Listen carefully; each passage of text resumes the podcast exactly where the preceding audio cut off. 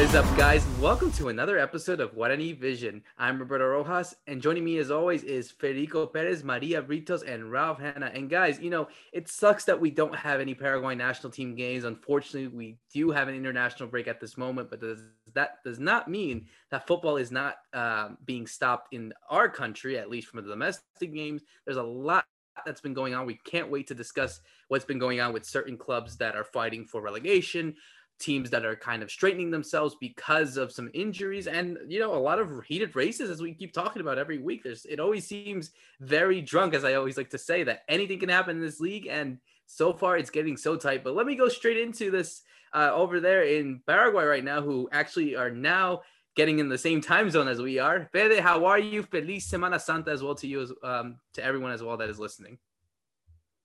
Thank you roberto. I'm not that related so there's not much to to congratulate me on this week. But obviously, it is an important week here in Paraguay for the for a very religious country. It's a very calm week, also due to this kind of lockdown that we're going through again. Uh, uh, most people will have to stay home most of this week while trying to have that number of cases go down. It does have to do with that, the lockdown this week. Everybody uh, the government telling everybody to stay home, stay put for a couple of days so things get a little bit better. Meanwhile, thankfully, football has not stopped. We did have a big game this weekend, Libertad against Guarani, and a lot of changes going on. Also, some clubs even ha- are having to reset. We're halfway there on the Apertura, and uh, I was just looking at the big news in Sol de América again. This is not the first time we said it on this tournament. They're changing manager.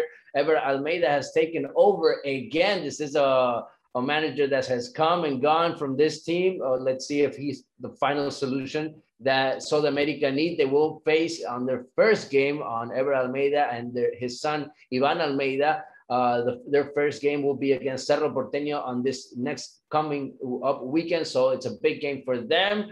Uh, the, the, the, the the, the the race for the title is tremendous right now. Just getting tighter and tighter with that result coming from from Libertad and Guarani that tie game. So we got so much ahead of us. We got so much to talk about in another great episode of Guarani Vision. Absolutely, I cannot wait. And let's go all the way to Miami to uh, Ralph. And you know, it, it is the international break, but looking at what's obviously we haven't seen Paraguay play, but at least for England, promising signs at least heading into the Euros. But how are you, man? Promising signs for England, the senior side, but the under 21s have been struggling a lot at the at the week, similar to in the US with the under 23s not qualifying for the Olympics. So the future's maybe not as bright as we hoped, but, but at least England got a couple of good results. Um, yeah, I'm good, thanks. It's, it's spring break here. I've got a few days off work. My kids are off school, so enjoyed the beach today. Um, and you know, it's uh, it's been an exciting time as we're talking about with domestic action going on, and also we have some some international football taking place very soon for Paraguay with the women's team uh, taking on Japan in Japan, which is going to be a very tough game on the 8th of April. And they announced their squad over the weekend on Saturday. Um, it's maybe not the strongest squad possible. I'm sure there's a lot of restrictions with travel, with COVID. So they only have five uh, foreign-based players called up to the to the squad. The rest are all local players.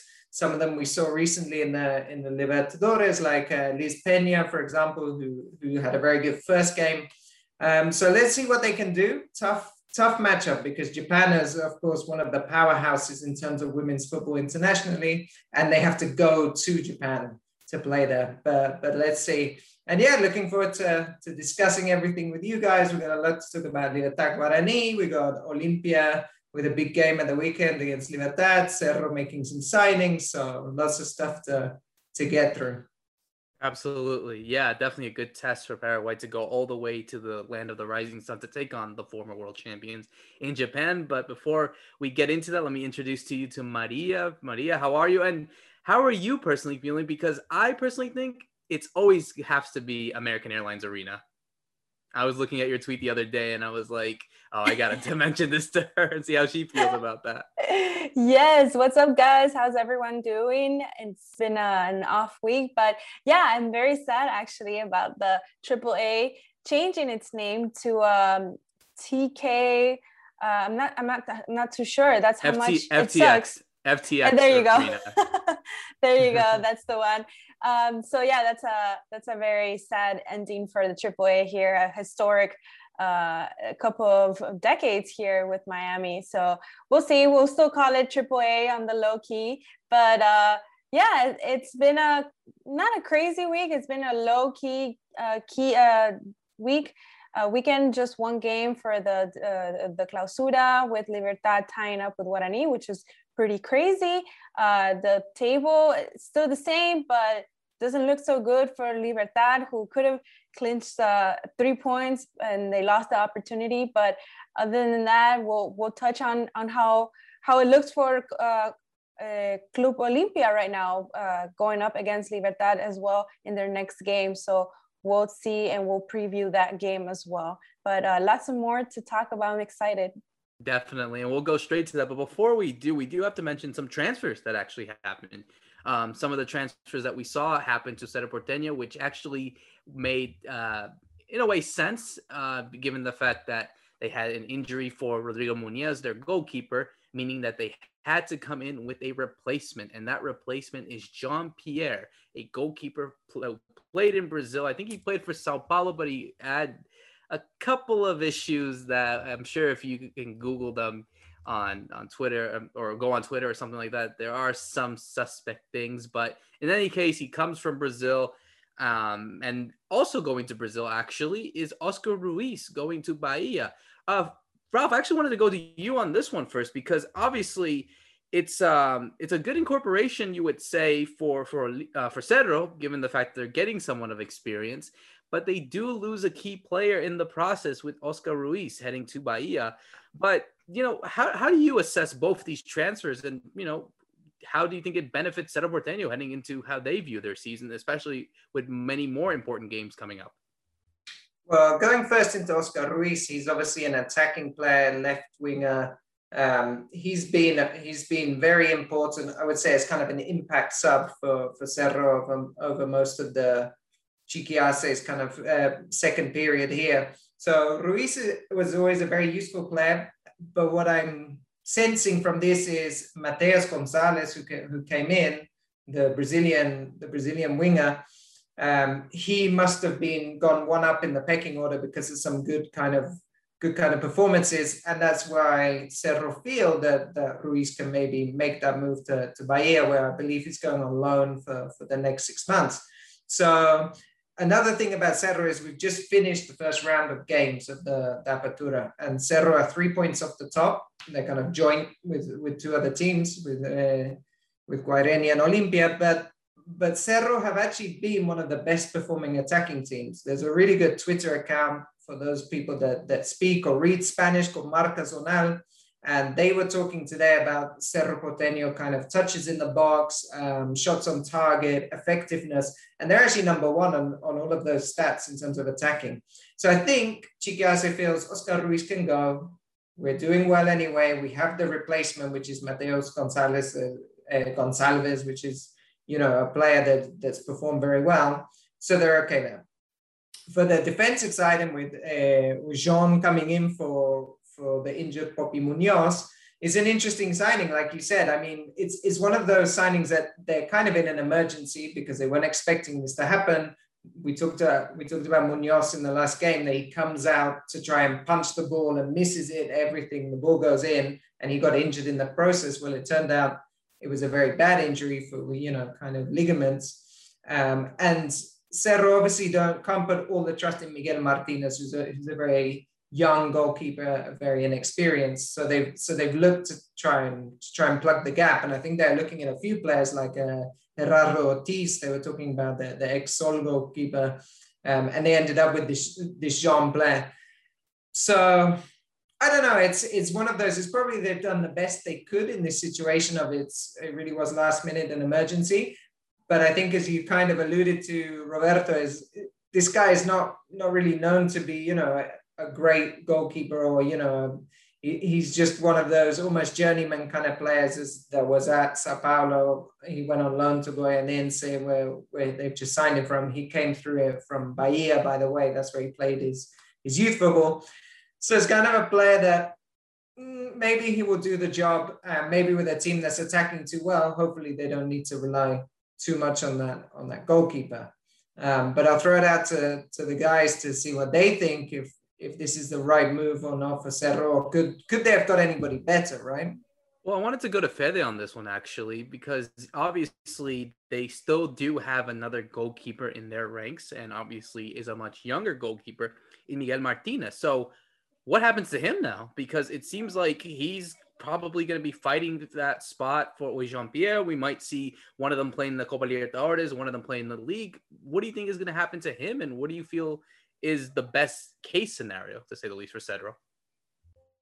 Well, first of all, more of a Brazilian touch for this team, right? We had uh, Matthew Gonzalez coming in, uh, Chiqui Arce, it's himself, right? He has a, a whole history behind him uh, in Brazilian football, so he knows very well what he's doing, what, what he's looking into in, in, in that place. In particular, uh, he wasn't the first option, like Ralph said. Uh, I think they were going for the Paraguayan uh, that was playing in Colombia. I think they really wanted him and they just couldn't get him because the club over there didn't want to let him go. It wasn't enough money. The time wasn't enough. They, they needed more days uh, uh, to try to negotiate everything, and they just ran out of time. They, they needed to sign someone. It was out of an emergency, and the best thing they could find was John Paulo Fernandez Filho, known just as John Pierre or John. We'll see how, how people treat him here. He's 25 years old. He hasn't played much uh, lately in his latest teams. That's what kind of scares me. Uh, he has a couple of goals from free kick. Uh, he has a couple of saves, important saves from penalties. Uh, he does have kind of a bad background, like uh, Roberto was saying in 2019. He has a case there that everyone can look up and, and see what we're talking about. He hasn't played in over a month, and he can only play in Libertadores, Roberto. He can only uh, play in this first half of the year for Cerro Porteño in Libertadores. He is not allowed to play in the Apertura. He is not allowed to play in the local tournament. So that, I think that's just good news for Miguel Martinez, the Paraguayan.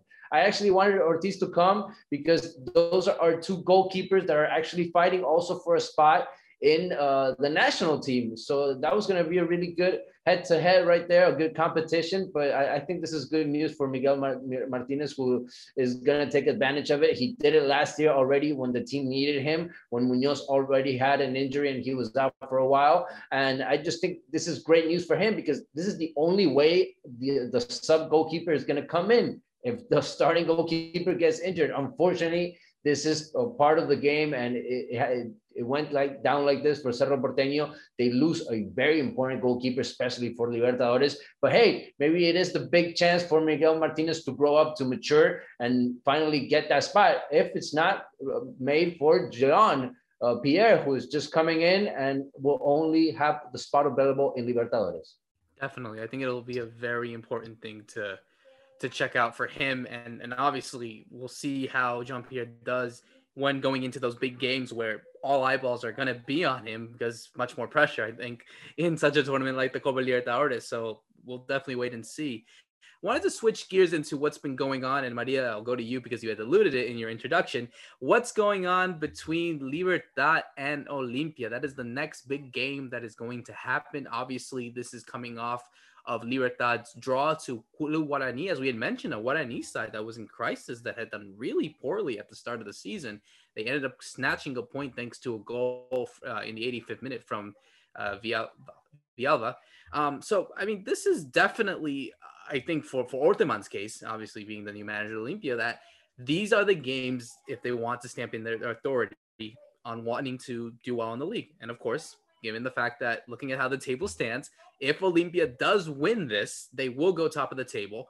And you know, Ralph had mentioned beforehand, it's the second half of the season now. They still have to play each other. This is where all you can't afford to lose, basically, because you know, losing those points can really mean that a lot of um a lot of the other teams will go and take advantage. So I wanted to ask you, how important do you feel is this game for Olimpia in their uh, perspective of winning the title and, and having those chances to win the Apertura?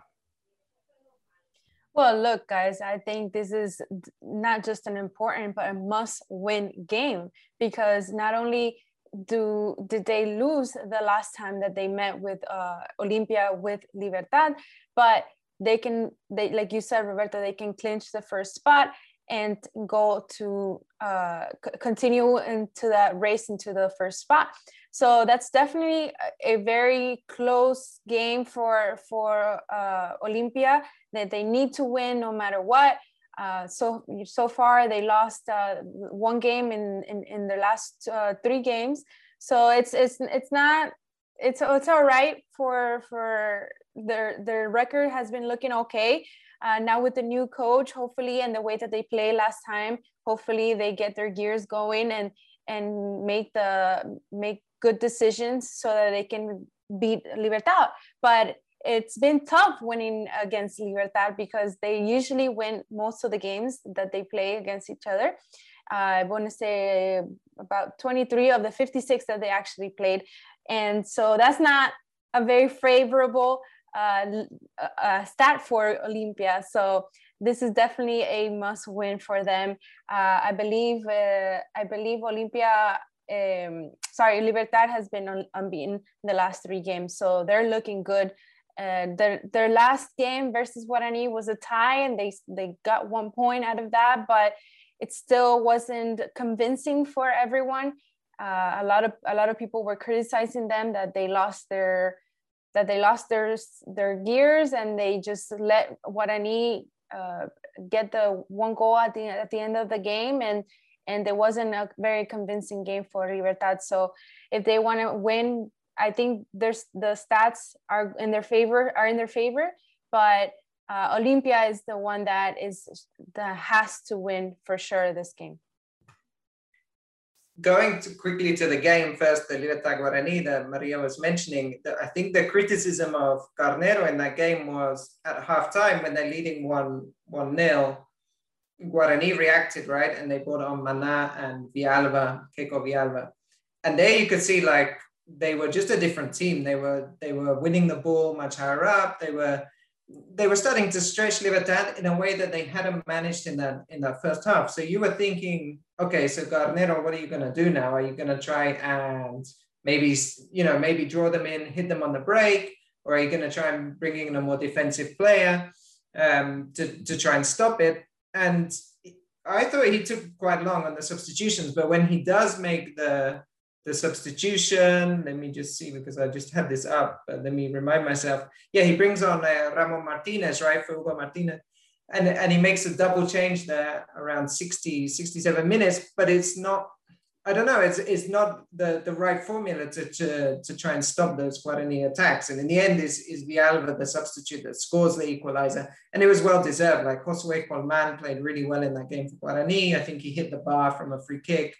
Um, so there's again those questions of a Garnero about tactically it, can he adapt, and that's something that, that uh, costs him in the in the Libertadores. So I think talking now about Olimpia Libertad, this will be really interesting because now you see Garnero, who knows that Olimpia team perfectly because he managed that. I mean, most of those players are the same.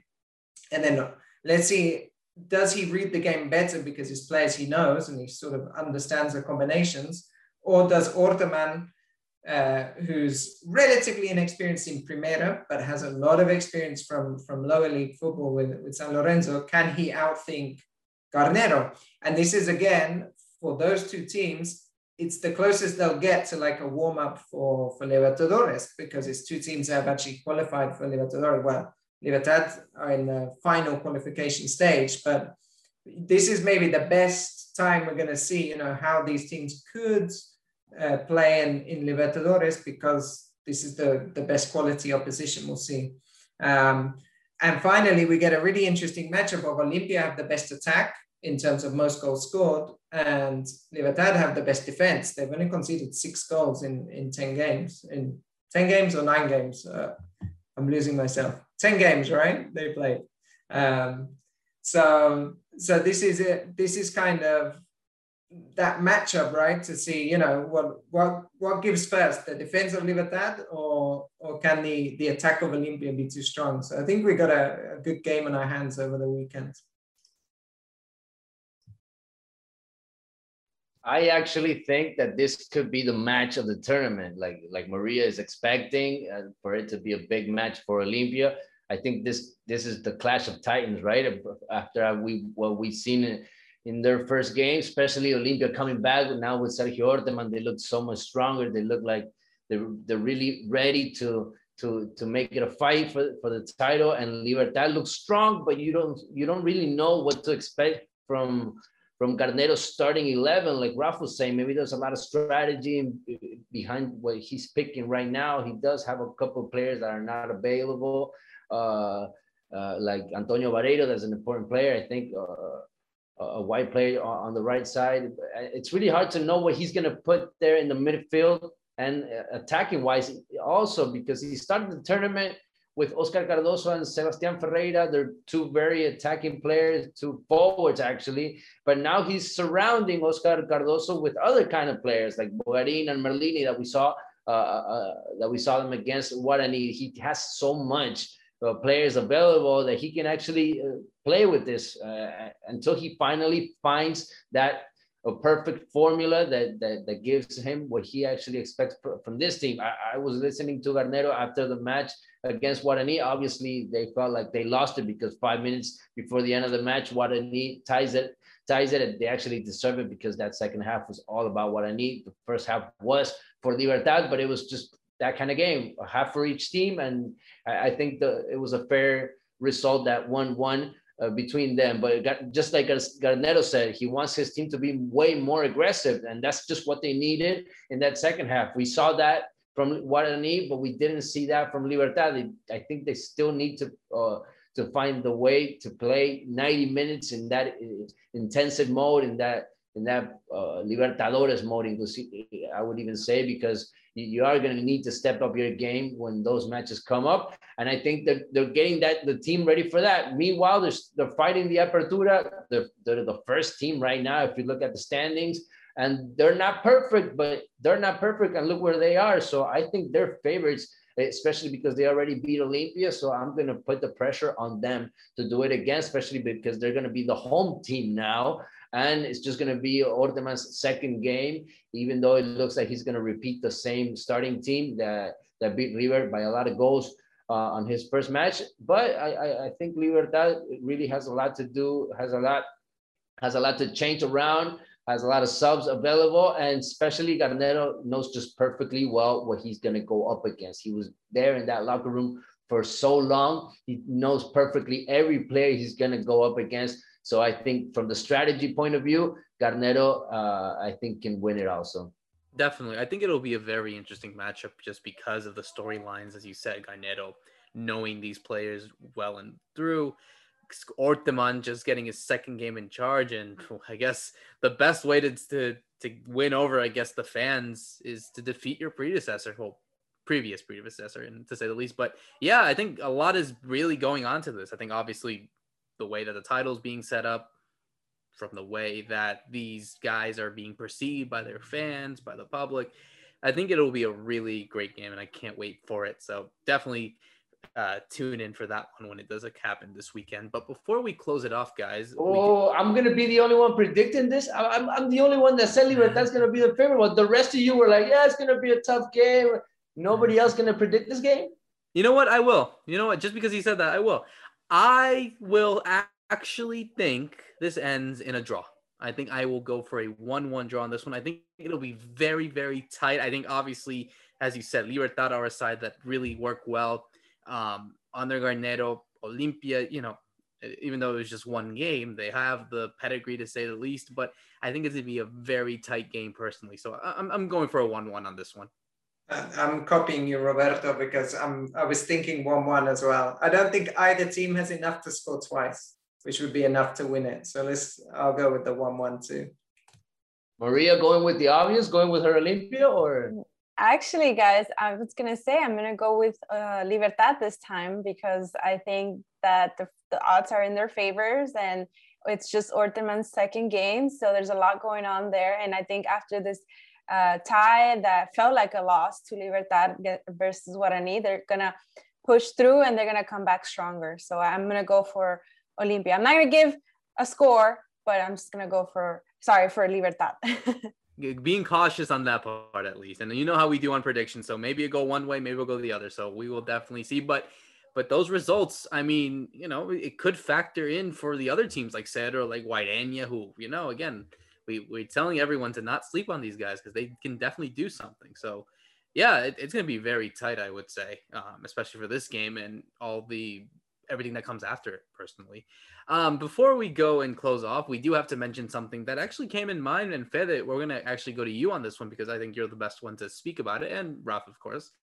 Um, there had been some issues going on with Sportivo Luqueño recently. Sportivo Luqueño, of course, are celebrating their 100th anniversary, their centenary at the moment, but not everything is going well in the Ciudad de Luque. I mean, Fede, if you wanted to to go over what's been going on with the club, I mean, go right ahead. The floor is yours. Yeah, well, thank you, Roberto. I I, I want to bring in Ralph also because obviously he, he follows Luqueño all, all, the, all the time. He has done it for these last couple of years. Uh, uh, we can talk so much about Luqueño, everything that's been going on these last couple of years. We can even go back to, to the 80s and 90s, like I was telling you guys off the air, that, you know, it's kind of hard to, to not link this club to other big families and families that have even been investigated, that have been linked to football situations that, that have been kicked out of football also, right? Like uh, Leoz, uh, that was the head of CONMEBOL back in the days, uh, in the 90s, also the, the Daher family lately in the 2000s, uh, all these big families with a lot of money that uh, that had a, a, special love for, for Sportivo Luqueño, but that also uh, took advantage maybe of the club and took over the club, especially with, with, the power that they had of being presidents and especially with all the money that that they had to to pretty much put everybody aside and just be them uh, commanding the situation. That's been going on ever since the 80s, the 90s. In the meanwhile, uh, was able to, to do a couple of important things, like have the humongous stadium, being champions in first division. And we're talking about Luqueño because it, it is their 100th year and they're still living this weird situation. There's still this, this uh, weird situation going on around the club, uh, but it could have an ending uh, soon, especially because there is an announce, announcement that on the 11th of April, uh, the people that are against uh, the actual president, Celso Cáceres, that has been there forever, he, he, he actually used to manage the money in the club back in the Ramon Gonzalez Daher's days, the Dahers clan, the Dahers family that has fallen uh, a couple years ago. They, they were investigated and their, their money is useless now in Luqueño. They are oh, banned from football also, so they can't get close to it, but they do have Celso Cáceres still trying to uh, link to them and uh, he's, he's trying to he's trying to maintain his spot, be the president, but he's lost all the people that are around him. All the all the board that's been around him these last couple of years has left him. So he does have to be an assembly. He's going to try to keep the the spot, obviously, but there is uh, another movement that's going on. Hugo Rodriguez will try to be the elected president on these upcoming days with Julio Cesar Romero, Romerito, uh, somebody that Ralph can talk to me a lot about because he's a very uh, uh important player. If we talk about the history of, of Luqueño, you know very well who I'm talking about, Romerito. Ralph, he might be the second vice president of Sportivo Luqueño soon.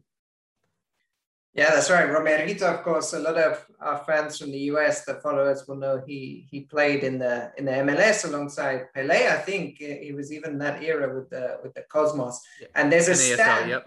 Yeah. NASL and the, the Oh yeah, right. Pre pre MLS. And there's even a stand named after him in the Feliciano Cáceres Stadium. One of the stands is, is named after Romerito. He's a, he's a very important player. Um, he's actually been around politics in a way, trying to run as a candidate in, in actual elections, you know, for, for the, the ruling party here in Paraguay. Um, but now he's getting involved in the football side of elections, coming in as this, this vice president, as what Fede explains, is really the official, you know, this would be the official elections, which are taking place on the 11th of April. And they're the only people that are running so in theory, you know, it's a walk-in. They become the new, uh, the new board of directors, president of Luqueño.